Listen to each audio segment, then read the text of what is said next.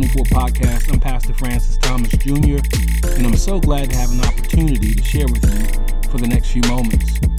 In our last podcast, we were talking about the peace of God that comes when the Lord strengthens you. When the Lord begins to strengthen your heart, you will have a greater measure of His peace. Things won't rattle you as much, things won't set you off as quickly and you'll discover that you will feel safe and protected no matter what's going on in the world. Your heart won't be moved by any type of news or reports or various things that come out that try to incite fear in people. It won't happen to you.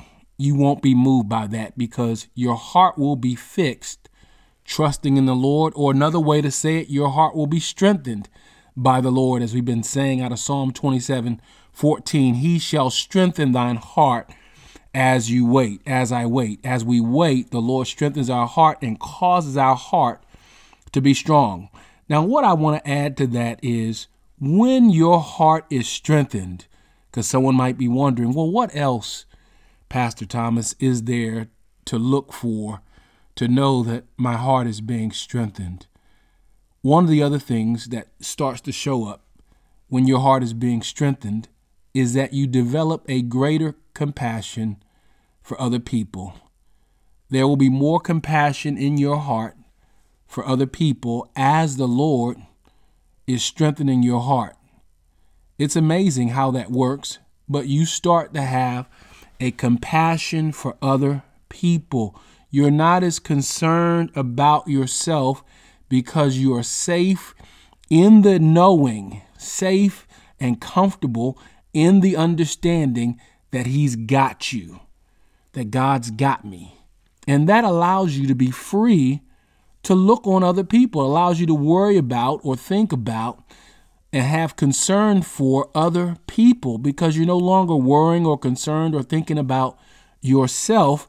You're now available to think about other people. And this is what starts to happen, what begins to happen as the Lord is strengthening your heart as you're waiting on Him. As we're waiting on the Lord, as we're praying, His will be done. As we're saying, Lord, let your will be done today, let your will be done, and waiting and looking for Him to move and Him to manifest Himself in our lives, He's strengthening our heart.